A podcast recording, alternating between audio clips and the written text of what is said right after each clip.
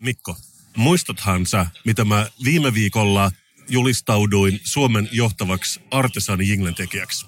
Muistan, sä olit tehnyt Darude Luko Vei henkisen version tästä meidän tutusta jinglestä. Mä en häpeä sanoa, että se oli hitti. Meidän kuulijat rakasti sitä. Ja se on vaan yllyttänyt mua. Ikinä ei saisi antaa rakkautta toiselle ihmiselle, koska tämä on yllyttänyt mua tekemään uuden version meidän jinglestä. Ja koska meillä on monta kertaa sanottu, että meillä on komediakulma tässä meidän podcastissa. Mä oon halunnut heijastaa sitä tässä uudessa teoksessa. Oletko sä tuonut tähän nyt vähän huumoria, yritätkö kertoa näin? Kyllä musta huumorissa sitä jotakin. Kuunnellaanko?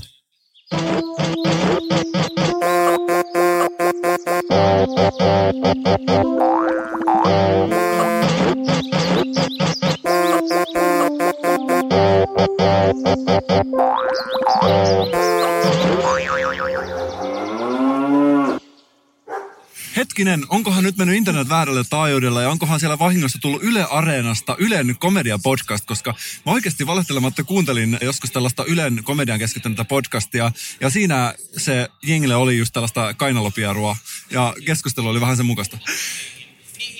Ei Mikko, tämä on nyt me, meidän uusi linjaus. Meidän täytyy oikeastaan niin kuin hieroa ihmisten naamaan, miten hauskaa meillä on täällä joka viikko, kun me tehdään tätä. Ja tällä viikolla erityisen hauskaa, koska me seistään täällä Sanomatalon aulassa ja täällä on tänään Mikko vaalimessut. Ja täällä on todellakin sähköinen tunnelma. Mä kävelin tuosta äsken läpi. Täällä on kaikki Helsingin kansanedustajaehdokkaat ja Tiedätkö sä sen fiiliksen, kun sä oot kuunnellut monta vuotta niitä CD-levyjä ja sä et ole nähnyt kansia? Täällä mä oikeasti näin muun muassa MV-lehden perustajan. Mä näin kaikki tutut kansanedustajat elävänä ja lihassa. Ja tuli vähän sellainen olo, niin kuin olisi löytänyt Terasmus CDn kuoret ensimmäistä kertaa ja pääsi selailemaan sitä booklettia. Mä tiedän täsmälleen, mitä sä sanoit. Ja mä en tiedä, että täällä olisi niin intensiivistä, koska täällä on nyt muutama ehdokas, taitaa olla Ben Chyskovic ja pari muuta lavalla, ja puhuu maahanmuutosta, mikä henkilökohtaisesti väsyttää aika paljon, mutta jengi ottaa kierroksia täällä ihan aidosti. Ja ihan kirjaimellisesti, koska tää on niin täynnä ihmisiä, että täällä ei kaikki mahdu tänne katsomaan tätä itse puhetta. Täällä on tosiaan screenejä se, tässä reunassa, ja mä erehdyin seisomaan tuollaisen screenin edessä ja mua hakattiin sauvakävelyn sauvalla. Tällainen vanha eläkeläisrouva pieksi mut, pieksi mut sauvalla ja otin hänet tietysti puhutteluun, katsoin silmiin, sanon, että voit kertoa ihan suoraan, jos mä olen tiellä, että ei tarvi hakata.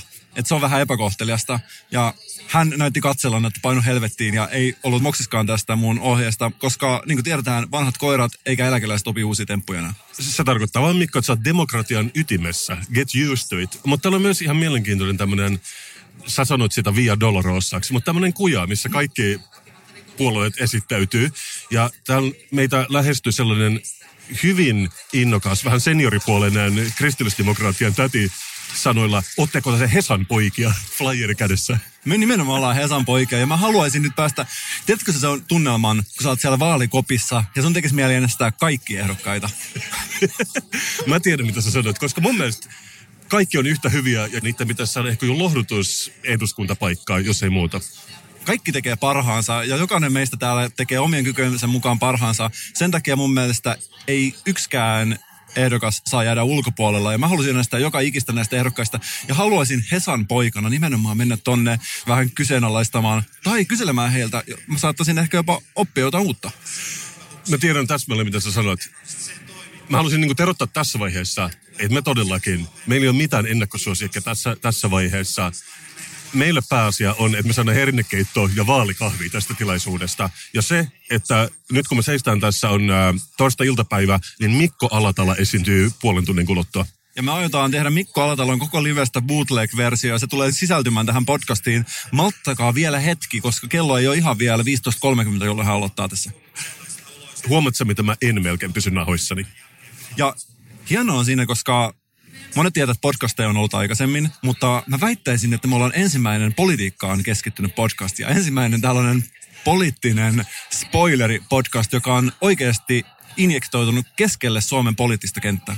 Tiedä, mitä sä sanoit. Se mun täytyy vielä sanoa, että tässä kun me seistään Sanomatalon aulassa tällaisen karvasen mikrofonin kanssa, joskus kun poddaa, ihmiset voi antaa vähän vinuja katseita.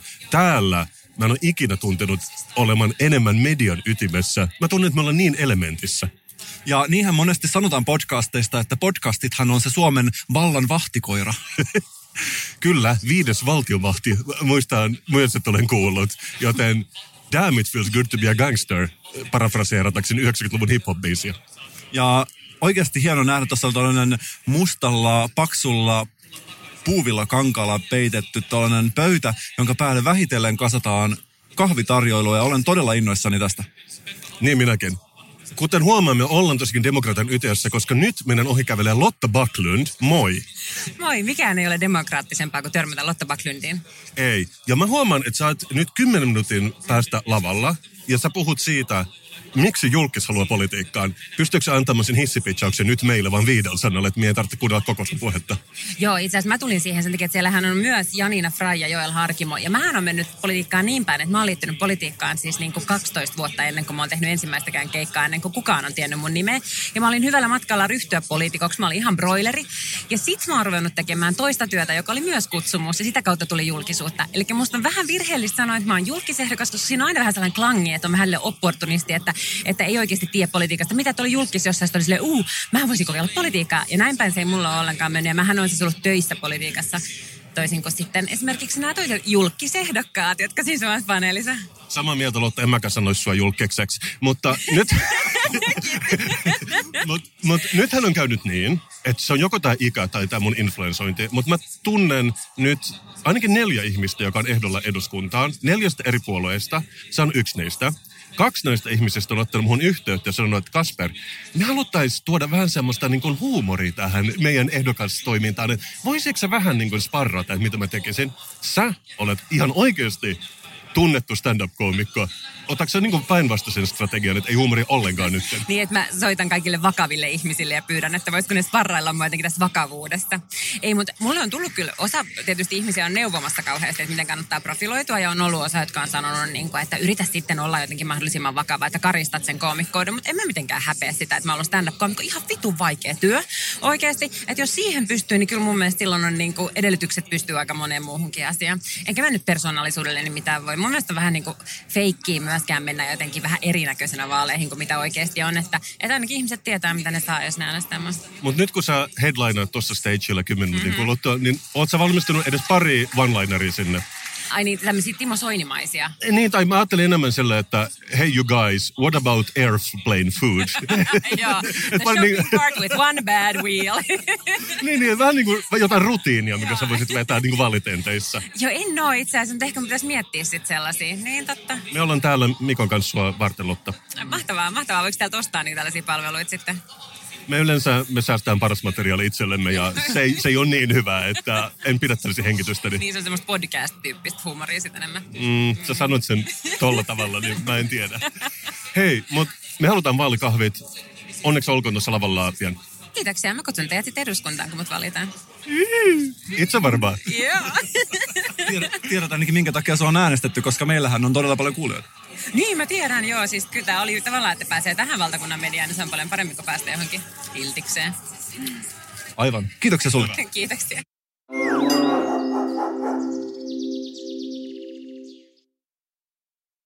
Mä oon avoimen yliopiston psykiatrian erikoisosaajana tunnettu sellaisesta erikoiskyvystä, että mä pystyn täysin omia ennakkoluulojen perusteella arvioimaan ihmisiä. Ja täällä siitä todellakin on hyötyä, koska täällä on kaikki maailman puolueet edustettuna. Se on todella hyvä taito nopeasti ihmisten ulkonäön perusteella arvioida pohjautuen sun omiin ennakkoluuloihin, että kuka kuuluu mihinkin puolueeseen. Ja mun mielestä on aika kiinnostava seurata varsinkin näiden ei-hesalaisten äänen kannattajiksi profiloituvien puolueiden edustajia, koska sen jollain tavalla kyllä näkee vaatetuksesta. Joo, ja mä esimerkiksi näin sellaisen keskikäisen miehen, oli huonosti istuva puku ja samanlainen silkkinauha, joka me saatiin, kun me voitettiin Pod of-kisa, mutta siinä lukee olen ehdokas ja toisella puolella PS. Niin mä arvelen, että se oli ainakin yhden sellaisen äh, vähän vitsikkäämmän puolueen edustaja. Ja mä näin tällä samalla henkilöllä ja monella hänen toverilla oli tällaiset työmaa turvajalkineet jalassa. Eli tiedät, vähän niin kuin normaalin maiharin näköisen, mutta sellaiset inttiversioita, niissä on teräskärki, jos sattuu vaikkapa naulain, tällainen kaasunaulain ampumaan vahingossa padin, niin se ei läpäise jalkaa ikävästi. Kyllä, niitähän kutsutaan demokratiakengiksi. Mutta sehän kyllä viestii toisaalta sellaista työmiesmäisyyttä, mikä on meille molemmille todella tärkeä asia. Joo, todellakin, koska mehän podataan 24-7 ja me ollaan aina uudessa jännittävässä paikassa. Ja toi jännä toi tyylijuttu, koska Kiinan pääukkeli Xi Jinping, 65-vuotias vanha herra, on nyt hän on nyt tehnyt kuulemma radikaaleimman tempun, mitä hän on koskaan tehnyt. Ja se on ollut sellainen, että hän on jättänyt harmaita hiuksia värjäämättä. Ja se on kuulemma, joku kommentoi oikeasti, että se on radikaalein teko, mitä Xi on tehnyt, koska kommunistit on tunnettuja siitä, että musta väri on tällainen niin kuin ikään kuin klassinen tyyli. Niin ja varmasti nuorekkuutta arvostetaan myös siinä kulttuurissa. Ja se perustelu oli, että minkä takia tämä nyt onkin ilmeisesti kääntynyt hänen puolelleen tämä tilanne, koska hän on nyt mullistanut tämän tyylikoodin ja antanut harmaiden hiuksien kasvaa, niin se on kuulemma niin, että se tulkittu näin, että kansa tulkitsee, että Xi on tehnyt niin paljon töitä maan eteen, että hänellä on hiuksetkin harmaantuneet. Kyllä. Mä, mä jäin miettimään tota, että jos vaikka Pekka Haavistolla olisi täysin niin kuin korpin mustat hiukset, niin olisiko se toisaalta yhtä uskottavaa ikään kuin poliitikkona, että voidaanko me myös ajatella, että se tuo jotain lisää poliittiseen diskurssiin? Ehdottomasti. Ja sitten toisaalta on hauskaa, koska taas Yhdysvalloissa, niin kuin tiedetään, vanha Kiinan nemesis toisella puolella lätäkköä. Siellä Trump on taas arvostellut näitä demokraattien valkoisia hiuksia, koska se on hänen mielestään todella naurettavan näköistä, koska Trumphan on tunnettu siitä, että hänellä ei ole tällaista senaattorin valkoista kuontaloa. Niin, koska Trump on suorastaan nuorekas, kyllä, totta kai. Mutta tällä tavalla me podcastina löydetään myös politiikasta kiinnostavia uusia näkökulmia. Niissä on molemmissa aika paljon semmoista poliittista broileria olematta poliittisia samalla. Itse tykkään mieluummin sanoa poliittinen spoileri, eli täällä politiikan takana sijaitseva tällainen ilmanohjain, joka pitää kuitenkin kumit tukevasti maanpinnalla. Kyllä, ja mähän puhun meidän molempien puolesta, kun mä sanoin, että kaikkien pitäisi kyllä voittaa nämä vaalit. Mutta hei Mikko, miksi et ole kertonut mulle Facebook-ryhmästä Suomen karuimmat vaalivideot ennen? ei ole tullut puheeksi. Itse olen kyllä kuullut tähän ryhmään. Viittaatko siihen, että olet nyt vasta tällainen myöhäisherännäinen tämän suhteen? Mä oon todellakin myöhäisherännäinen. Mä en ole tiennyt tämän ryhmän olemassaolosta. Ja mä oon viime yönä scrollannut läpi ehkä tuhat vaalivideota aina vuodesta 2011 ja eteenpäin. Ja mä oon tuonut sulle vähän niin kuin näytteitä tästä, jos se ei ole kaikille meidän kuulijoille tuttu. Niin kuin se ei varmaan ole, koska mä en ole kuullut siitä ja mä oon kuitenkin internetin expert level käyttäjä. Mitäs sulla on sinne tarttunut haaviin? Sä tiedät, Mikko, että mähän olen todella heikko räpille. Jos ehdokas räppää, niin silloin sadan prosentin varmuudella mun ääneni. Don't get me wrong, mä tykkään Lotasta tosi paljon, mutta räppäskö sä äsken, kun sä puhui? Don't get me wrong, mä pidän Lotasta todella paljon, mutta räppäsikö hän, kun hän oli siinä meidän edessä mä äsken ei. Joten se on vain ehkä siinä tapauksessa. Sen sijaan, jos mennään takaisin eduskuntavaliin 2011 ja kysytään Markku Huhtalalta, joka oli silloin Suomen kommunistisen puolueen ehdokas, niin etkö se muka antaisi ääneä tälle? Ostetaan, ostetaan turhaa tavaraa, siitä me saadaan tyydytystä varmaan. Ostetaan, ostetaan, vaikka ei tarvita. Maapallon rukka, se hukkuu paskaan. Erittäin voimakas. Ja fun fact, tilastojen mukaan 95 prosenttia ehdokkaista, jotka on räpännyt vaalivideolla, on päässyt läpi, mutta Mark ilmeisesti kuuluu tähän jäljelle jäävään 5 prosenttiin.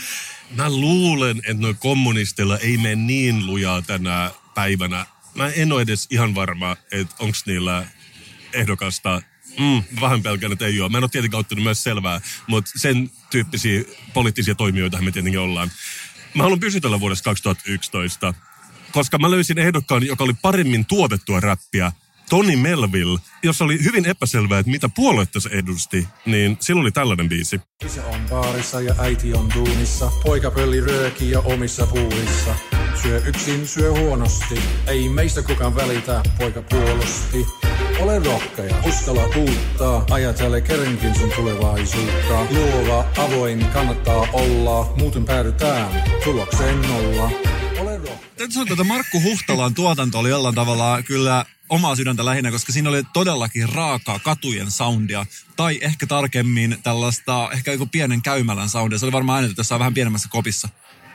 Toi on muuten todella tarkin poliittinen analyysi, mitä mä kuullut tähän asti, koska se on varmaan saman aikaan se, mikä on SDPn ja SKPn ero.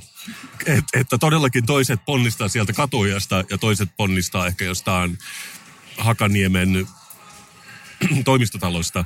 Että Mä en tiennyt, että sä olet näin tarkkanäköinen. Ja mä mietin sitä, kun täällähän on tänään tarjolla hernekeitto, että minkä ihmeen takia se hernekeitto on aina se ruoka, mutta ehkä se on niin, että politiikkaan ei mausteet sovi. Ja siinä mielessä tällainen ylimääräinen tuotanto jollain tavalla, ehkä tässä, mä mietin tätä ensimmäistä, mä jäin ehkä vähän jumiin tähän Markun ensimmäisen kappaleeseen, mä oon vähän pahoillani, mutta musta tuntuu, että sellainen tietynlainen ylimääräinen musiikkituotanto jollain tavalla tuossa sen teeskennellyn hesalaisen fiiliksen siihen musiikkiin. Ja siinä mielessä tällainen aidompi, raaempi, suora ilmaisu on kyllä paljonkin, tämä on kyllä paljon rehdimmän tuntusta ainakin näin omaan korvaan. Mä tiedän, mitä sä sanot. Mutta se mun täytyy sanoa, että Suomen karummat vaalivideot, se on avannut mun silmät nytten muullekin ilmaisulle kuin rapille. Raps on tietenkin aina mun ääneni, mutta Piraattipuolueen Dance with a Pirate-kappale vuodelta 2015, kun, koska Piraattipuolueen Dance with a Pirate-kappale eduskuntavaalit 2015, siinä on sitä jotakin. Kuuntele vaikka. Piraattipuolue, se on kaikista paras puolue. Se on kovempi kuin kokoomus, se on keskeisempi kuin keskusta. Me tultiin Islannissa, meillä on meppi Brysselissä. Solidaarisempia kuin SDP. Entäs persut? No vittu, yhteiskunnan tehtävä on. Wow! Tässä oli, äh, oliko täällä, siis täällä kuuluu vähän huonosti, mutta oliko tämä tällainen klassinen dissibiisi? Mä luulen, että se oli. Ja siinä yhdistyi vähän tämmöinen niin old school, old school rap jonkin tyyppisen hollantilaisen hardstyliin. Tai niin mä sen tulkitsen. Että mä olen oikeastaan vähän niin kuin pettynyt, että niillä ei ollut neljä vuotta sitten isompaa kannatusta kuin olikaan. Mutta okei, okay, nämä oli nämä. Ja muista, että mä käytin tähän puoliyötä. Mun mielestä kaikkein kaunein video, minkä mä näin kuitenkin eilen, on Paul Brennanin. Paul Brennan, kokoomuksen kunnallisvaaliehdokas 2012, missä on, äh, se on hyvin hämmentävä. Siinä on musiikkia, mutta se on marssittanut erilaisia naisia kameran eteen, ja niissä lukee aina lehdistön ihanne tyttö Miss Suomi 2012, Suomen Miss Globe 2012, Miss Pinup 2013, ja se kuulostaa tältä. I love cock. I love cock. I love cock. I love cock. I love cock. I love cock. I love cock too. Ja tässä videossa lukee sitten lopussa ai sydän K-O-K, joka tarkoittaa siis kokoomusta. Mutta onko sulla nopeaa poliittista analyysiä tästä? Ajat muuttuu. Ajat muuttuu. Mä en tiedä, kuinka hyvin tämä menisi nykyään läpi. Ja persoonallisuus on ylipäänsä hyvä asia, eikö se ole? Tehdään sitä, mikä tuntuu oikealta, mutta mä oon monesti miettinyt, että jos kuvitellaan, että kaikki ihmiset yhtäkkiä alkaa käyttäytymään omina itsenään ja toteuttaa sitä omaa persoonallisuuttaan, niin se ei välttämättä tarkoita, että se on kovin imarteleva kaikille. mä tiedän, mitä sä sanoit. Mulla ei vähän epäselväksi, jos se on löytänyt näitä missejä. Ja tästä on vaan seitsemän vuotta, mutta se tuntuu, että siitä on 70 vuotta. Että nehän kaikki rakastaa kokoomusta tosi paljon. Mutta sitten Paul Brennankin sanoi, että se rakastaa ko- kokoomusta. Mutta rakastaako se sitten saman aikaan kokoomusta ja näitä naisia? Vai mikä on se dynamiikka, mitä tässä haetaan? Hyvin epäselvää. Onkohan tässä tällainen klassinen, olen rakastellut näitä kaikkia tyyppinen kulma? Mutta toisaalta Paul Brennan loves cock too. He wouldn't maybe, tiedätkö, että merimiehet ja naiset ei saa miksata women and semen don't mix tyyppinen tilanne. Eikö mä jäin miettimään tätä siksikin, koska mä luin Turun ylioppilaslehden artikkelia misseydestä, koska niin kuin tässä todetaankin ihan aluksi, se ei ole ihan kauhean muodikasta ehkä tänä päivänä enää ihan syystä. Että tässä puhutaan siitä, miten äh, se historia on rasistis-nationalistinen. Että siinä pitää löytää kansakunnan ihanne muotovalio ja on kyse kehollisuuden ihanteesta, jossa on kaksinapaisesti sukupuolitettu, kansallisuuteen sidottu ja ehdottoman heteroseksuaalinen maailmankuva. Niinhän sä aina tapaat sanoa. Joo, mutta mä mietin, että olisiko se seuraava aalto. Nyt kun me nähtiin viime viikolla, nähtiin se maalaus, tämä purjevene, mikä oli alkossa. Ja se jotenkin kosketti meitä molempia. Ja se tuntui jollain tavalla raikkaalta. Niin voisiko tulla tällainen seuraava jotenkin missipositiivisuusliike, jossa tällainen misseys nous, nousisi vähän niin kuin uuteen arvostukseen, koska toi äsken, mitä sä luit, on tietysti se, mitä kaikki on 1800-luvulta asti ollen mieltä, mutta mä mietin, että onko miss-instituutioilla vielä tulevaisuutta, että olisiko mahdollista saada siihen joku uusi ja fresh, vähän streetimpi kulma ehkä? Pidä toi ajatus, koska mä itse asiassa ennen joulua, mä juttelin semmoisen vähän vanhemman herran kanssa, joka on ollut MTVllä tuottamassa missikisoja 80-luvulla. Ja se puhui siitä, miten se oli mukana, kun jonkun palkatun lääkärin kanssa ne tutki niitä missejä, jossa niin vastaanotolla, että ne, ne on varmasti luonnollisia. Ja se ei edes halunnut puhua siitä itse niin kovin paljon enää tänä päivänä. Mutta sehän on ollut niin kuin valtava tapahtuma. Mutta niin kuin tässä Turun ylioppilaslehden artikkelissa sanotaan, että sit se jossain vaiheessa siirtyy johonkin Leave-kanavalle ja sit nyt se ei tule enää ollenkaan telkkarissa. Nyt se näkyy pelkästään netissä. Ja itsehän mä en pystyisi edes mainitsemaan yhtään missiä viimeisen kymmenen vuoden aikana. Mutta oli sellainen aika nollaluvun puolesvälissä, kun yritettiin niinku pusertaa kaikki irti siitä misseydestä silloin, kun se oli jo mennessä alamäkeä. Että tämän mukana oli sellaisia kilpailuja kuin Miss Bikini, Miss VVV, Miss Christmas ja Miss Yliopisto. Ja siinä Miss Yliopistossa ei arvostettu pelkästään kauneutta, vaan myös henkistä kypsyyttä ja ajankohtaisten asioiden tuntemusta. Eli oikeastaan mehän voitaisiin voittaa tämä Miss Yliopisto tai Mister Yliopisto. Kuulinko mä oikein? Sanotko se, että se oli Miss VTF valittu myös? Miss, Miss VVV. Mä itse mun piti käydä katsomaan. Ne on vielä olemassa ne sivut. HTML on tehty, mutta siinä ei ole kyllä paljon tapahtunut vuoden 2007 jälkeen niillä sivuilla. Mutta ihan vakavasti puhuttuna, miten tämä eroaa lop, lopulta siitä, kun miettii näitä, on olemassa tällainen genre kuin Instagram-kaunottaret. Ja sehän ei ole oikeastaan poikkea millään tavalla tällaisesta missi-instituutiosta. Ainoastaan ehkä sillä tavalla, että he itse kontrolloi tätä sisältöä, että siellä on tällaista ää, mies-setä-tuomaristoa valitsemassa näitä päivitettäviä kuvia. Tämä artikkeli mukaan tämä on nimenomaan se, joka tappoi sen, että tietenkin sä oot itse kontrollissa siitä, mitä sä näytät. Koska mä muistan reagoineeni jo tyylin lapsena siihen, että niillä on niin rumat vaatteet. että mä en tiedä, mit, mitä se sanoo minusta, mutta ne oli stylottu todella oudosti. Niillä on semmoiset niin kuin Pommarfin avokkaat ja joku, joku niin kuin 50-luvun uimapukke. Mä sillä, mutta nämä ihmiset, ne on niin kuin, tiedät sä, ne on yhtä vanhoja kuin minä, ne on niin 19, että eikö niillä voisi olla niin kuin normaalit vaatteet? Miks, miksi ne on puettu noihin vaatteisiin? Mutta se on mielenkiintoista toi, minkä sä otit esille, että sä haluaisit nähdä uuden renesanssin tässä. Koska mä ajattelen ehkä päinvastoin. Mä haluaisin nähdä muita instituutioita, jotka joskus on ollut valtavia, mutta nyt ehkä vaan häviää johonkin internetkanavalle. Mä sanoisin, että mä puhun meidän molempien puolesta, kun mä sanon euroviisut. Eiks vaan? Euroviisut, aina on vähän huonosti stylattu. Pommarfin avokkaat, joku semmoinen Frozen asu päällä niillä esiintyjillä. Ja mehän tiedetään, että se meni alaspäin siinä vaiheessa, kun kuka tahansa, niin kuin esimerkiksi Suomen paras artesani tekijä ei enää saa osallistua niin kuin parina viimeinen vuonna, vaan siellä on vaan joku Darude tai kuka siellä nyt oli viime vuonna. Että se on hyvä, että mä näen, miten sä nyökyttelet koko ajan, että Euroviisut, mutta mä oon ihan tosissani. Mä oon ollut perustamassa kansanliikettä, mutta mä en ole jaksanut vaan käyttää nettiä niin paljon. Mutta mä haluaisin kansanliikkeen ja mä haluaisin oikeasti puhutella yleisradio ja sanoa, että nyt ihan oikeasti vähän ryhdistäydytte. Mä oon pilannut sen koko kilpailun ja tää, että tämä Ville Virtanen on yksi oikeudella päästetty edustamaan koko Suomen kansaa, on todella virheellinen päätös. Se on vienyt kaiken hauskan pois Euroviisusta, mutta onneksi meillä on sen tämä Ruotsi Melodifestivaalen näkyy täälläkin ja on sitä tapittanut silmä kovana ja toivon iltarukouksissani, että jonain päivänä me saataisiin vastaavan kaltainen ilmiö tänne Suomeen, mutta se ongelma on tietenkin siinä, että Suomessa ei haluta panostaa siihen, koska täällä on niin pettyneitä Euroviisun menestyksiä. Mä aion jatkaa tästä vaikka kuinka pitkään. Mä, mä, mä en, suostu, en suostu lopettamaan. Et pysty vaientamaan mua.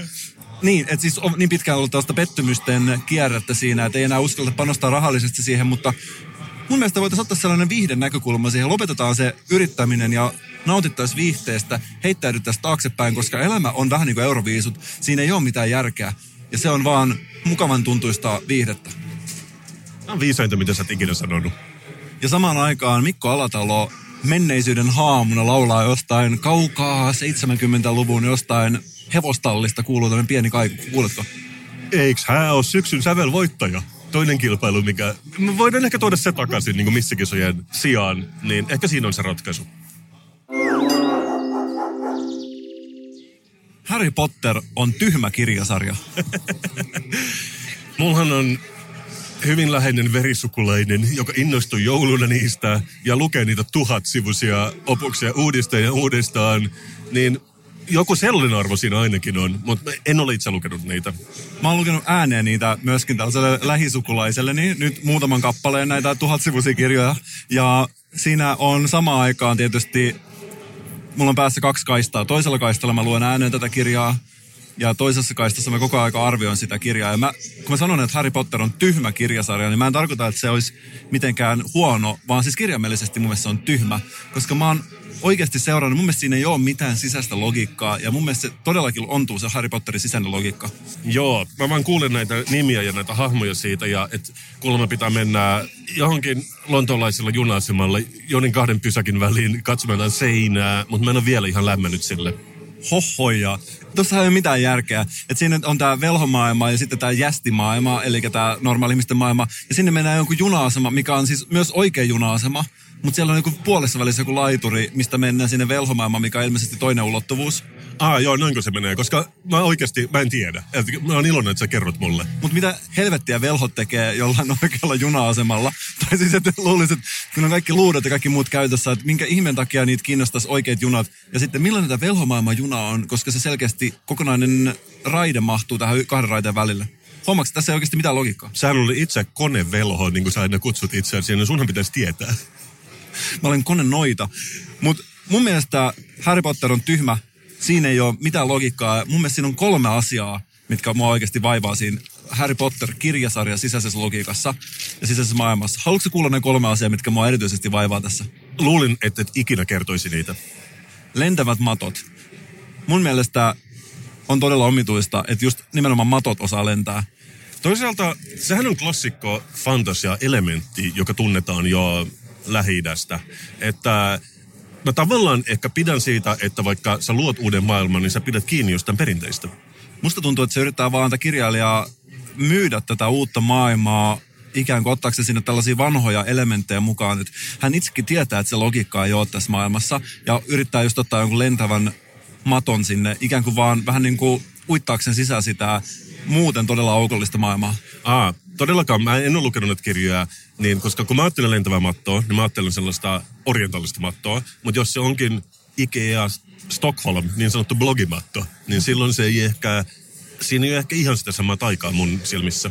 Tai lentävä marmorikuvioitu muovimatto. niin, tai vinyylilankkuja, joiden päällä mä istutaan. Joo, itse asiassa Harry Potter olisi uskottavampi, jos se on lentävä vinyylilankku. Mun mielestä.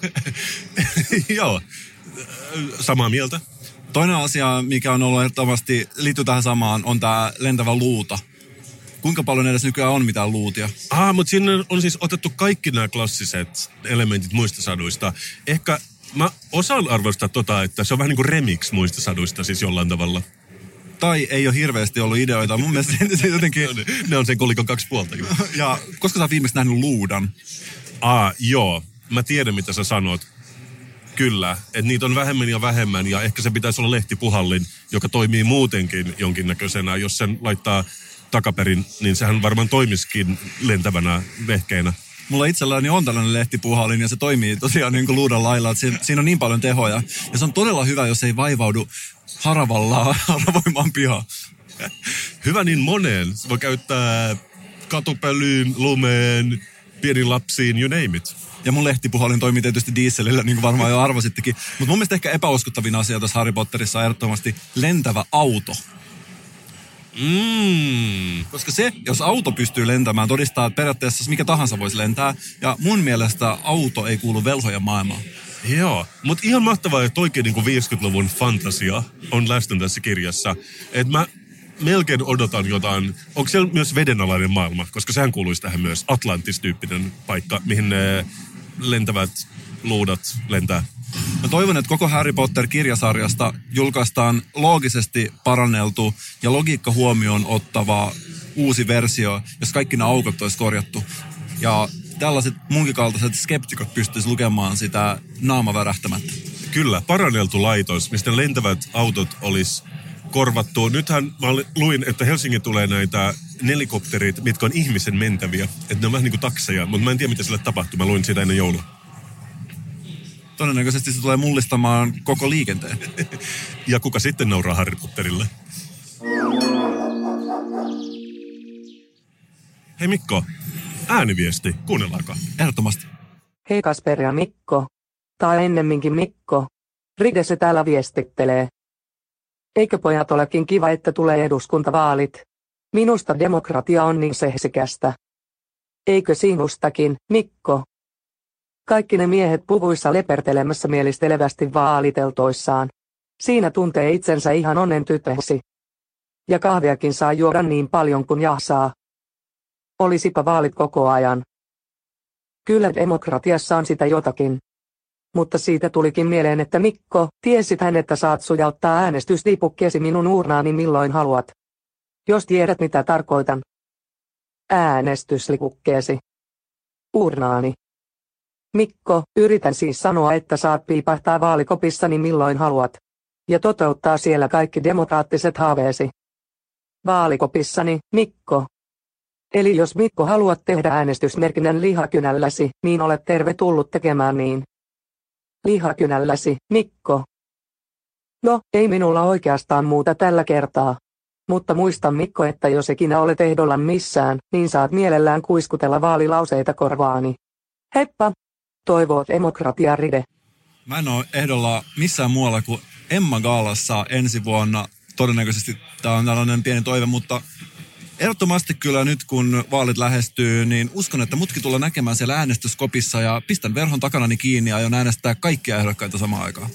Mä vaan olen iloinen, että Ritva elävä ja voi hyvin ja soittelee meidän välillä, koska mä olen vähän huolestunut, että ootteko te riidoissa. Mutta sehän vaikuttaa olevan oikeudystävällisellä tuulella. Ja paras tapa ottaa Ritvaa yhteyttä on olla tekemättä mitään ja odottaa, että viesti kilahtaa sun puhelimeen.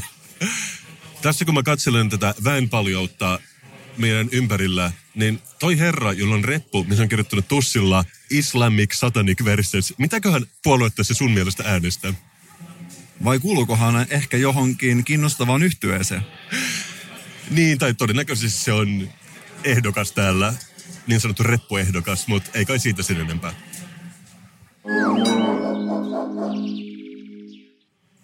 Nyt kun me todellakin istutaan tässä myyttisen sanomatalon aulassa, niin olet sä Mikko huomannut, että Metrolehti on muuttunut? En ole huomannut. Sä et ehkä lue sitä, mutta Metrolehti on ja oli siis ilmaisjakelu sanomalehti, joka tuli Helsingin seudulla viisi kertaa viikossa, jaettiin metroasemilla kauppojen eteisissä sunmuissa. Kansainvälinen lehti, ymmärtääkseni Tukholmasta kotoisin ja monessa maassa ympäri maailman, mutta nyt kun tuolla painetulla sanomalehdellä ei mene niin lujaa, niin ne on vähentänyt sen ilmestymiskertaa kahteen täällä Helsingissä. Se tulee enää maanantaisin ja perjantaisin. Ja ei tarvi olla mikään profeetta, että pystyy ennustamaan tälle ehkä jossain vaiheessa saattaa käydä samalla tavalla kuin tälle rumpalehdelle, joka viime viikolla ilmoitettiin, että lopetetaan. Joo, niin mäkin ajattelen siihen saakka, kun mä huomasin, että Helsingin Sanomat on lanseerannut uuden lehden. Niin sanotun äh, uuden paikallislehden, jonka nimi on vaan HS Helsinki. Tunnetaan myös HS Espoo ja HS Vantaa. Eli tämä on jonkinnäköinen ultra paikallisten uutisten läpyskä, joka on myös ilmaisjakelussa ja ehkä tulee myös varsinaisen Hesarin välissä. Millaiseksi ihmiseksi sanotaan sellaista, jos miettii, että on, niin kuin, on olemassa nationalisti ja sitten on tällainen lokaali, eli ultralokaali. Voisiko sanoa tällaiseksi oma kaupunkialueensa aggressiivisesti puolustavaa ihmistä ultralokalistiksi?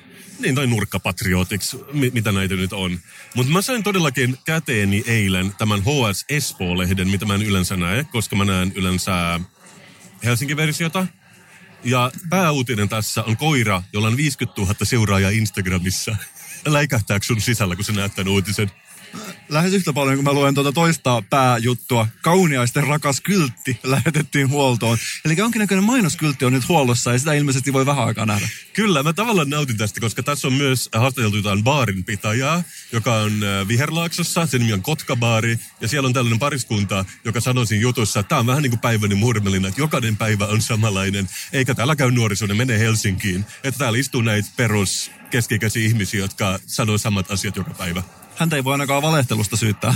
Ei, mä nimenomaan nautin tästä rehellisyydestä ja niin kuin, äh, realismista, mitä tässä paisto läpi. Mutta siis mulla tuli tosi paljon mieleen tästä uudesta paikallisesta lehdestä tämä, ootko katsonut Ricky Gervaisin sitä uutta äh, Netflix-sarjaa? Se on tuolla pendaamassa, mutta en ole vielä katsonut. Joo, siis Life After Death. Mä oon katsonut kaksi ekaa jaksoa, en ole naurannut sekuntiakaan.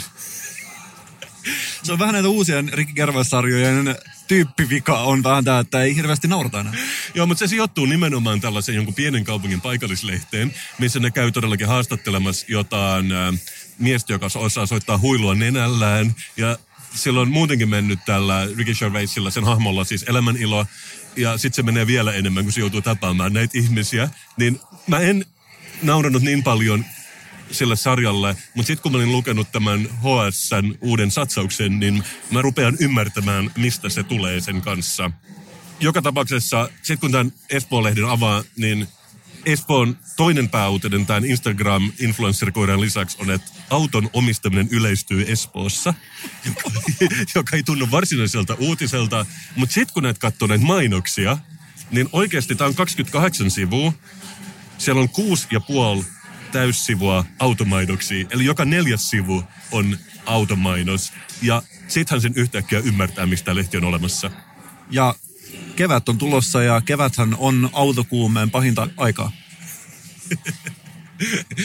Mä näen, että sä jotenkin lämpiät tälle enemmän ja enemmän. Mutta koska mä huomaan, miten sun posket punnottaa innostuksesta, kun mä kerron tästä, niin mä luin myös vähän tätä Helsinki-versiota, josta yksi pääuutinen oli, että tämmöinen nainen, joka käy paljon kirpputorilla, se on löytänyt matemaattisen kaavan, jolla löytää kirpputori-aarteita. Wow, joo kyllä. Tämä on niin kuin Pauliina, joka ostaa lähes kaikki voitteensa kirpputorilta, ja se on tehnyt sitä jo teini-ikäisessä saakka, mutta hän on myöskin jonkinnäköinen äh, asiantuntija jossain. Ja hän on tehnyt tällaisen monimutkaisen kaavan, joka kuuluu näin. Klausuli x plus hakasulku m kertaa suluissa y jaettuna sadalla. Hakasulku kiinni jaettuna zetalla, klausuli loppu on yhtä kuin päiväkohtainen hinta p ja käteen jäävän summan 12 päivän myyntiviikolla saat laskettanut seuraavalla kaavalla M miinus suluissa 12 kertaa P on yhtä kuin myyntivoitto. Mitä tämän avulla voi laskea? Paljonko sä tienaat kirppotorilla, itsepalvelukirppotorilla, ja Savola valitsi myynnin arvoksi 200 euroa, mm, mikä kuulostaa aika vähältä, koska mun mielestä mun pitäisi maksaa 200 euroa, että mä käytän tuota kaavaa ensinnäkin. Mä pidän Pauliinasta ja mulla on tällainen lähisukulainen, voisiko sanoa, että numero kolmonen mun veljistä, joka myöskin tekee tämän tyyppisiä. Hänellä on muun muassa tällainen kaava, että kuinka monenneksi halviin pesukone pitää ostaa. Mahtavaa, toimiiko ne sillä? Kyllä se kaava toimii. Mä en tietenkään uskalla paljastaa sitä, koska mä en ole kysynyt häneltä, mutta numero kolmosella on paljon tämän tyyppisiä kaavoja. Ja hänellä on myöskin maksimikiinnostus oman työhön määritetty ihan niin kuin prosentuaalisesti. Ja en voi paljastaa näitä, koska tämä on tietenkin meidän perheessä kulkevaa salaista tietoa, mutta niin kuin arvostan kyllä tämän tyyppistä yritelmää, koska jos mä jostain asiasta pidän yhtä paljon kuin kirpputoreista, se on matematiikka. no niin, okei, okay, mutta bottom line, pitkä juttu, pitkät kaavat, koko sivun juttu, ja sitten tulee punchline tässä lopussa. Toimiko kaava ihan oikeasti? Ei se osunut ihan oikeaan. Ei kannata pelkästään tuijottaa lukuja, vaan tutustua paikkaan myös muuten, Pauliina kertoo. Eli se, se, se, monimutkainen kaava, jolla ei tee yhtään mitään, se on minkä voitan mukaan tästä jutusta.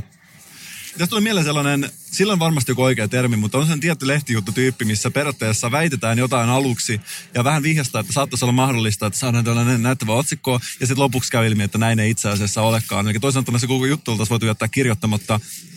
En tiedä, kuuluuko tämä nyt siihen lajityyppiin, mutta musta tuntuu, että tässä ainakin vähän kolkutellaan sen lajityypin portin ovia.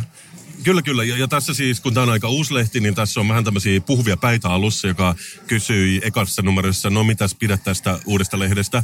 Ja nyt mä en muista nimeä, mutta ihan mahtava tämmöinen keski-ikäinen mies, joka sanoi, että kysyttiin, mitä mieltä Helsingin semmoinen uudesta paikallisesta lehdestä, niin se sanoi vaan, että no ei mua haittaa, että tämmöinen on olemassa. joka on ehdottomasti vähiten, mitä sä voit sanoa mistään. Tiedäksä, että mitäs mieltä Kasper Viikan podcastissa, en haittaa, että se on olemassa. Et vähemmän, se ei edes vihaa sitä, tiedätkö, se on sen yläpuolella, että se on täysin välinpitämätön sen edessä. No mä pidän tuosta asenteesta ja mä aion tästä lähteä ruveta käyttämään sitä itse vähän kaikkeen.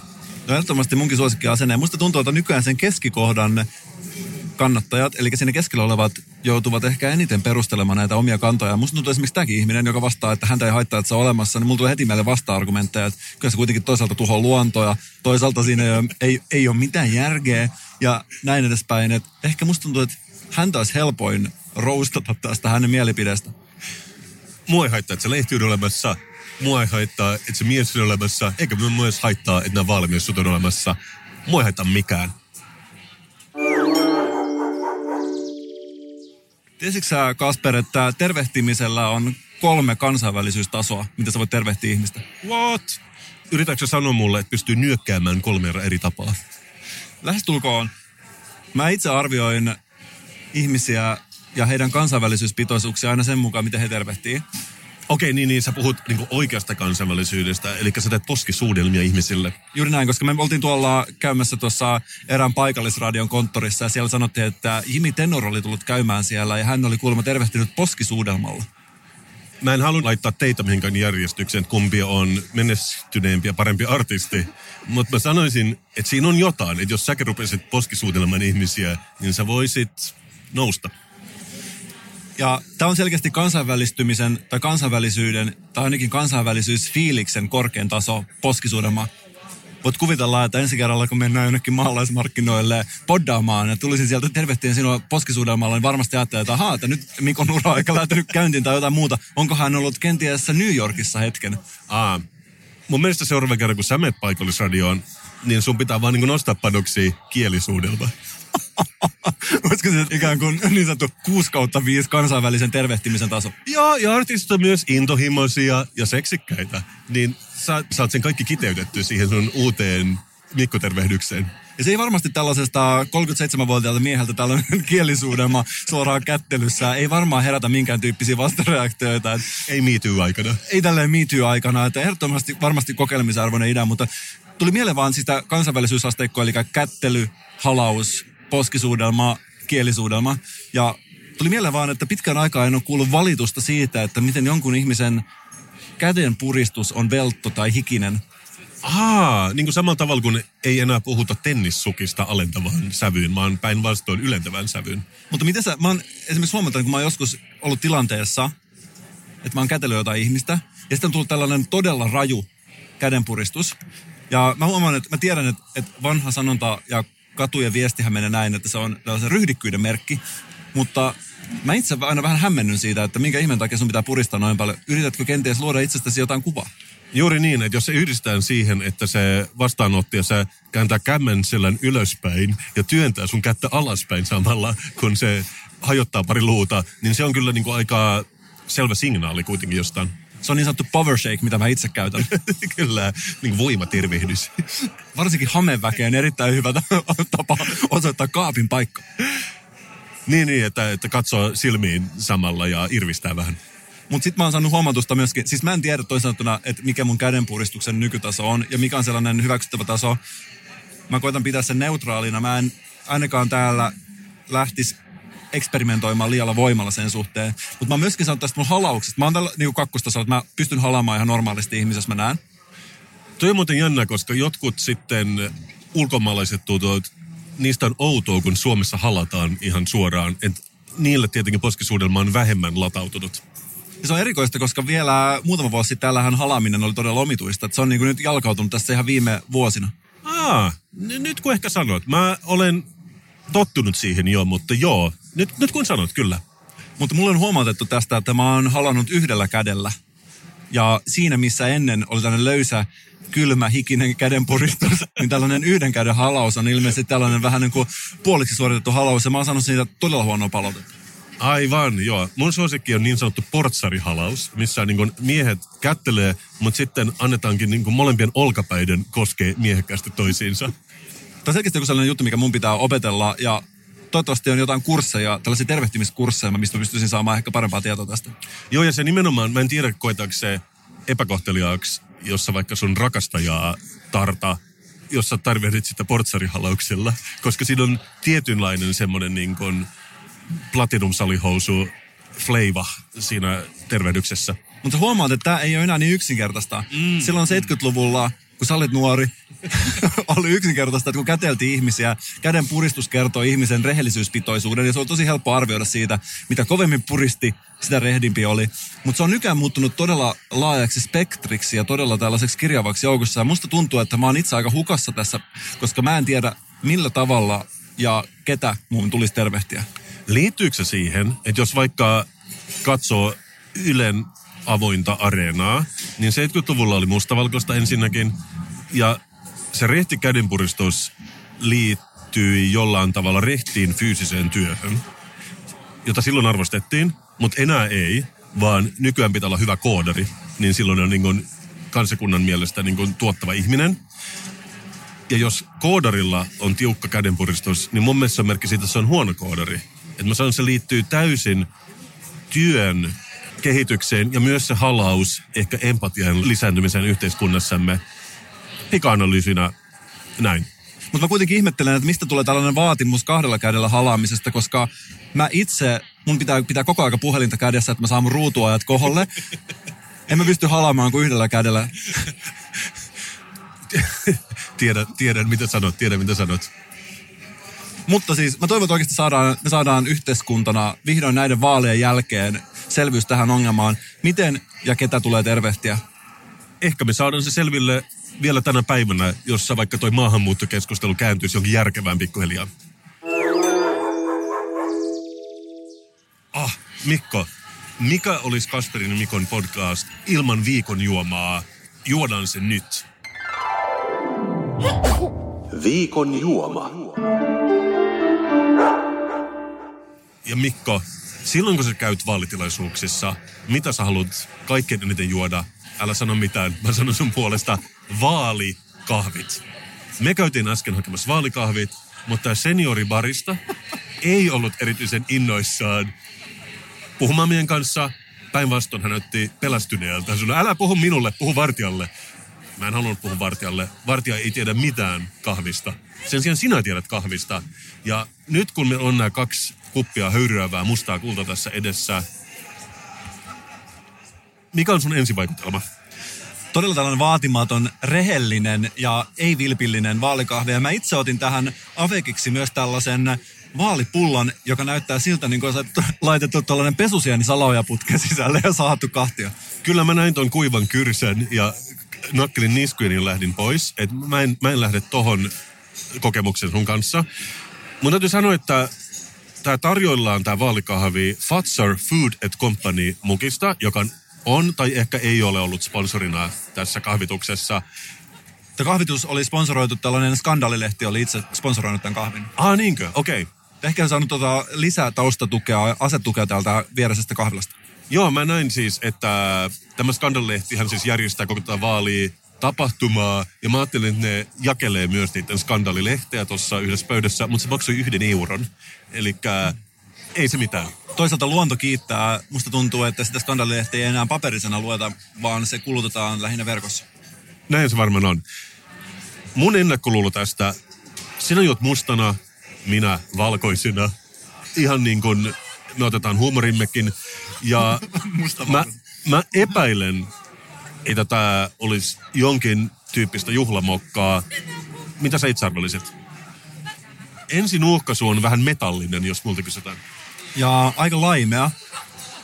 Siinä mielessä tulee mieleen tästä mauttomuudesta tai tästä maun puutteesta tulee mieleen, että nyt on paremmissa kahviloissa on tällaista suoratinkahvia, mistä puuttuu kaikki tällaiset erityispiirteet, eli tällaista todella pyöreää ja täyteläistä, vähän niin kuin kananmunan muotoista kahvia. Ja tässä on siinä mielessä osuttu oikeaan, mutta musta tuntuu, että tämä on kuitenkin vaan sen takia, että tämä on ehkä hieman laimehkoa. Mä aion maistaa. Tämä on hyvin laimea. Mutta siinä säästää pitkän pennin, kun ei tarvitse käyttää niin paljon puruja. Ja eikä koskaan lakkaa ihmetyttämästä se, kun on tarjolla ilmasta kahvia. Tuossa vieressä on kahvila, mistä sitä saisi varmaan johonkin euro 50 hintaan. Tämä jono oli äsken todella pitkä ja ihmisiä todellakin kiinnosti tämä ilmainen kahvi. Todellakin. Mä en ole valehdella sulle. Mun kahvitietämys ja kahvikiinnostus on vähän noussut viime vuosina. Tää oli ilmainen, mä annan sen sulle. Se on plussaa, mutta ei ole kauhean hyvää. Toisaalta se on ehkä vähän sama kuin McDonaldsissa pitää olla liian kirkas valaistus ja epämukavat penkit, että siellä ei viivyttäisi liian kauan. Tällä tavalla kukaan ei hae santsi kuppia myöskään. Ja tämä senioribarista on siinä mielessä hoitanut hommansa hyvin, että kahvia riittää. Ja se on tällaisessa tapahtumassa ehdottoman tärkeää. Sen myös huomasi, että senioribaristan lisäksi täällä on myös paljon seniorikansalaisia. Että kyllä se vaan niin taitaa olla, että geriatraatti on se, joka pitää tätä maata pystyssä. Ehdottomasti. Ja musta tuntuu sen jälkeen, kun me ollaan bongattu tämä valtaa pitävä geriatriaatti, että se on alkanut näyttäytymään eri paikoissa ja ottanut uusia muotoja. Ja musta tuntuu, että me ollaan saatu uusi yhteinen vihollinen. Tämä kahvi saa multa yksi kautta viisi. Sama täällä.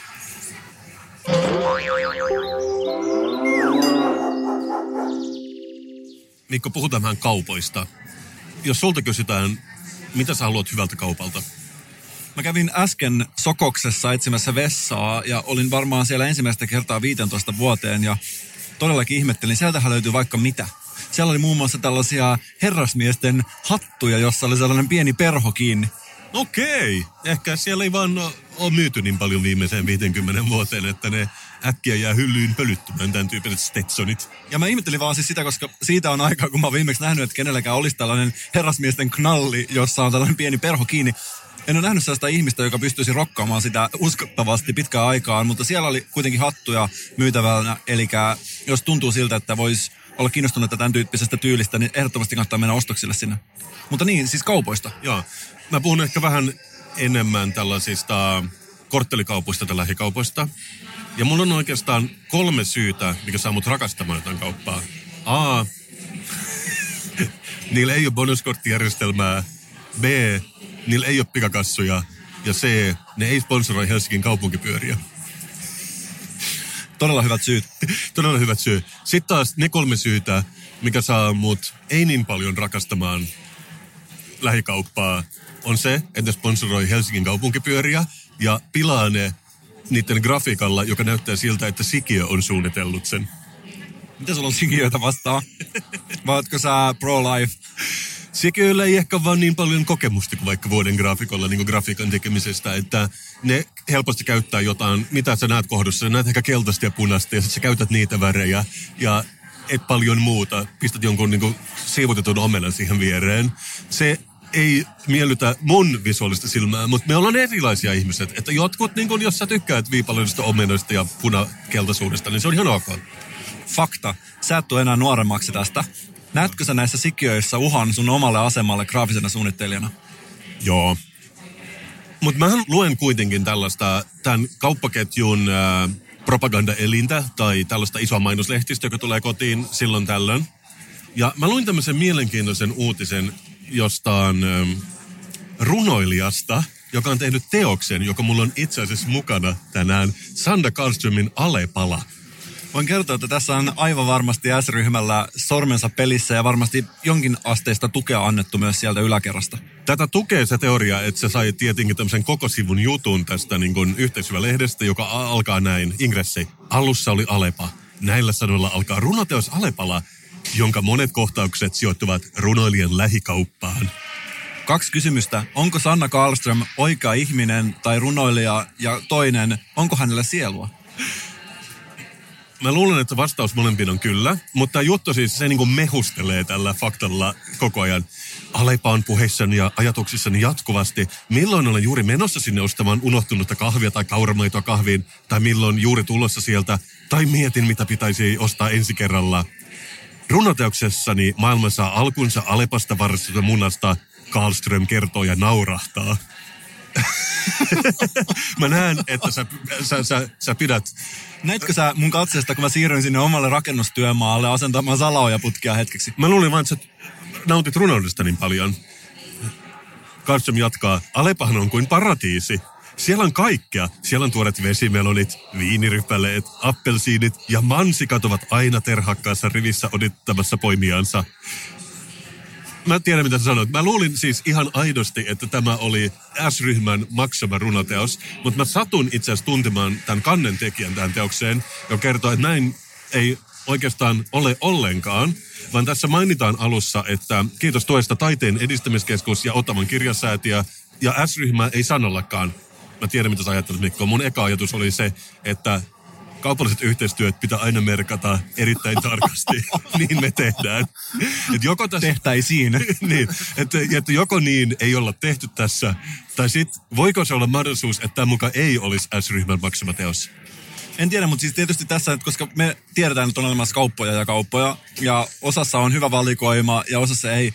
Ja tässä kyseisessä kaupassa on tämä ärsyttävä bonuskorttijärjestelmä ja huono valikoima, niin mä ihmettelen vaan minkä takia tämä Sanna Karlström on valinnut juuri tämän kaupan. No ainakin ne on joka paikassa, että siitä ei voi välttyä sen jälkeen, kun ne osti kaikki muut valintatalot ja sivat. Ja, eikö hetkinen, ehkä se oli toinen, joka osti valintatalon. Kuitenkin niin tuntuu, että on vähemmän ja vähemmän valinnanvara koko ajan. Mutta okei, siis koska tämä on ilmeisesti tutun tuttu, mulla ei mitään pahaa sanottavaa siitä. Tämä on ilmeisesti syntynyt rakkaudesta runoon. Ja se oli vain sattumaa, että sit S-ryhmä kirjoitti siitä sivun jutun. Eikä se varmaan haittaa myyntiä, joten tämä on selvästi voitollinen tilanne molemmilla osapuolilla. Ja mä tulin pienen pohdinnan jälkeen tähän tulokseen, että ehkä Alepa ei olekaan niin paha, kunnes mä käänsin sivua tässä mainoslehtisessä. Ja siinä puhuttiin siitä, miten ne pakottaa jokaisen työntekijän juomaan kahvinsa muumimukista Alepan sisällä, koska henkilökuntaa halutaan rohkaista tuomaan omaa persoonansa esiin asiakaspalvelussa muumimukien kautta. Ehkä mun pitää nyt tarkentaa tässä, että tämä mun voimakas viha tätä S-ryhmää kohtaan jollain tavalla sumensi mun logiikan ja sai mut myös hetkeksi vihastumaan Sanna Karlströmille, mutta mulla ei tietenkään häntä vastaa ihmisenä mitään. Mutta tämä pahuksen kauppaketju on oikeasti sellainen, että jos se menee lähelle ihmistä, niin saattaa, että se ihminenkin näyttäytyy huonossa valossa. Keltaisessa. Niin se valohan ei ole kauhean mairitteleva siellä sisällä. Mutta mä tiedän, että sähän teet välillä näitä mikä muumi olen testiä internetissä ja sä saat aina tulokseksi nipsu. Sehän me tiedetään entuudestaan. Mutta mä olen ollut teini-ikäisenä kaupan kassalla, se ei ollut Alepa. Mutta me saatiin juoda ihan siitä mukista, mistä me halutaan. Et jos joku pakottaisi mut juomaan nipsumukista kahvia, niin mun mielestä se olisi ehkä viimeinen pisara siihen, että okei, okay, kolme syytä, joka saa mut pitämään kaupasta. Ei bonuskorttijärjestelmää, ei pikakassoja, eikä pilaa polkupyöriä. Niin oikeastaan se, että siitä kauppaketjusta tehty runoteos, se, että ne sponsoroi kaupunkipyöriä ja se, että niillä on muumimukeja käytössä takahuoneessa, vaikka mä en edes tiedä sitä, niin ne on kyllä vähän sellaisia red flagia mulle. Mä oon suunnitellut sellaista omaa erittäin kantauttavaa taideteossa, mistä mulla olisi tosi muovimukeja ja mä hakkaisin ne rikki vasaralla ja kuvaisin niitä ja lähettäisin mun Instagramiin. Mä oikeastikin toteutan ne heti, kun mä saan, koska mä hankkiudun eroon mun kaikista muovimukista heti menemään. Ja tässä on, jollain tavallahan tässä on kyse vähän niin kuin löysmuumia, eikö se ole? Tämä tuntuu vähän väkivaltaiselta. Mutta on muuten hauska, että sä sanot ton, koska me kuvattiin vuosi pari sitten sellaista TV-sarjaa kuin Design 3000, joka kertoo tulevaisuuden designista. Ja me oikeasti kuvattiin sellainen traileri, missä mä hajotan muumimukia hidastettuna betonilattiaan, niin että ne sirpaleet lentää slow motionissa ilmassa. Ja se oli siis todella kaunista ja terapeuttista. Mutta sitten jostain syystä sitä ei ikinä käytetty, koska se koettiin kaikkien tilaajan ja tekijän puolelta liian väkivaltaiseksi. että sitä ei vaan voinut näyttää televisiossa. Mutta semmoinen traileri on siis olemassa. Ja mä toivon, että aika on joskus kypsä vaikka 50 vuoden kuluttua, että se voi tulla Yle Areenaan. Sä oot siis ollut taiteellisessa mielessä edelläkävijä ja tehnyt sellaisia asioita jo ennen kuin mä oon edes halunnut tehdä niitä. Ihailen sinua taiteilijana, Kasper Ströman. Tämä on se syy, miksi me molemmat tykätään banaaneista. Ja meillä on muutenkin samat esteettiset mieltymykset. Tämä on match made in heaven.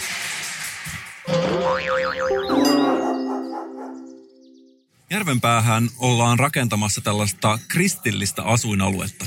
Aa, mä kuulin tästä itse asiassa. Onko sulla jo paikka varattuna taivaasta? Mä pistin itseni sinne jonoon totta kai ja haluaisin ehdottomasti osaa tähän aatteelliseen asuinalueeseen, mutta ootko ennen kuullut tällaisista aatteellisista asuinalueista? Tavallaan voidaan ajatella, että ainakin ennen kristinusko oli valtionuskonto. Että voidaan ajatella, että koko maa on kristillinen asuinalue, mutta tämä on tietenkin ehkä väkevämpi muoto samasta asiasta. Mutta siellä ilmeisesti ei mitenkään kontrolloida näitä asukkaita niin, että mitenkään testattaisiin missään magneettikuvissa sitä, että ovatko he uskovaisia vai ei. Mutta jotenkin ajatellaan, että se toimii jollain tavalla vähän niin kuin ikään kuin itsestään tämä valintaprosessi, että sinne ei muuta ihmisiä, jotka ei halua tulla sinne. Joo, siis mä luin itse asiassa tämän saman artikkelin varmaan ja siinä puhuttiin, että sitä ei tarkasteta, mutta kukaan ei pane pahakseen, jos siellä vaikka vähän rukoltaisi yhdessä. joka vaikuttaa siltä, että se niin kuin ohjaa ainakin sitä ostotapahtumaa johonkin suuntaan. Luitko sä sen, olisi jossain Vice-lehdessä tällainen juttu näistä 90-luvun mall Että oli sitten tämmöinen Instagram-tili 90 Small Gods, En, tai en, en, ole, en ole kuullut sitä. jossa oli näitä, niin muistat tällaisia Marilyn Manson-faneja, joilla oli tällaiset voimakkaat meikit, ja jotka vastustivat kristinuskoa silloin joskus meidän nuoruudessa 90-luvulla. Aa, joo, en siis en, en.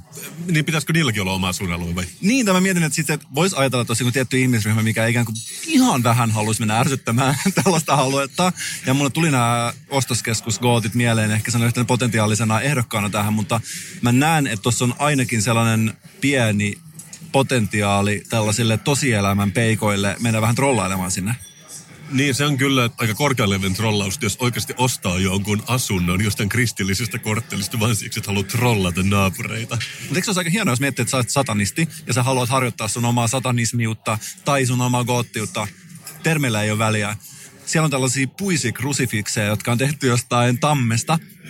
Väitätkö, etteikö olisi ihan vähän persoonallisempi tapa vastustaa tätä valtauskontoa, kääntää vaikka sellainen integroitu krusifiksi väärinpäin ja tuossa uutta estetiikkaa siihen? Joo, tai miksei vaikka asuinalue pelkästään ää, muslimeille. Totta kai sellaisia voi rakentaa, mutta esimerkiksi mä kävin tänään yhdessä palaverissa tuossa kaupungin arkkitehti, mikä se on osastolla rakennus. Ja sieltä mä sain sen kuvan, että ne päinvastoin haluaa vähän tuoda enemmän diversiteettia sellaisiin alueisiin, missä on paljon samanlaisia ihmisiä. Ja tämä on just juttu, koska jos mietitään, että vaikkapa muslimit haluaisi oman asuinalueen, mä veikkaan, että tässä tilassa, missä me nyt ollaan, tämä ihminen, joka nyt puhuu tuolla taustalla, eli Jussi halla saattaisi olla sitä mieltä, että ei välttämättä ole hyvä idea, mutta sitten jos me ollaan annettu sellainen asuinalue järvenpäähän, tällainen pieni kortteli kristityille, niin ei ole mitään syytä estää sitä joltain muilta ihmisryhmiltä, niin? Joo, tämä liittyy vähän siihen, että mä luin kanssa eilen siitä, että Ruotsissa joku ihan yksityinen huonekaluliike, ne oli tehnyt se sama niin kuin monella lentokentillä, että on rukoiluhuone, että jos joku haluaa vähän rukoilla välillä, niin, niin se on niin kuin lisäpalvelu, että ostaa sen sohvan sitten sen jälkeen, kun on tehnyt tarpeensa siellä. Mutta siitä tiedätkö, kymmenen Twitter-bottia ja viisi halla nosti siitä kauhean äläkän taas.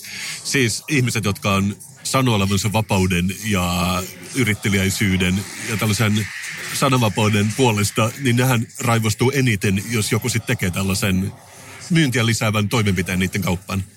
Mutta toisin sanottuna, ollaankohan tässä nyt annettu pikkusormi? Onkohan tässä nyt sellainen ensimmäinen pasunan puhallus siihen, että koko maa jossain vaiheessa jaetaan vaan aatteiden mukaan eri asuinalueeksi?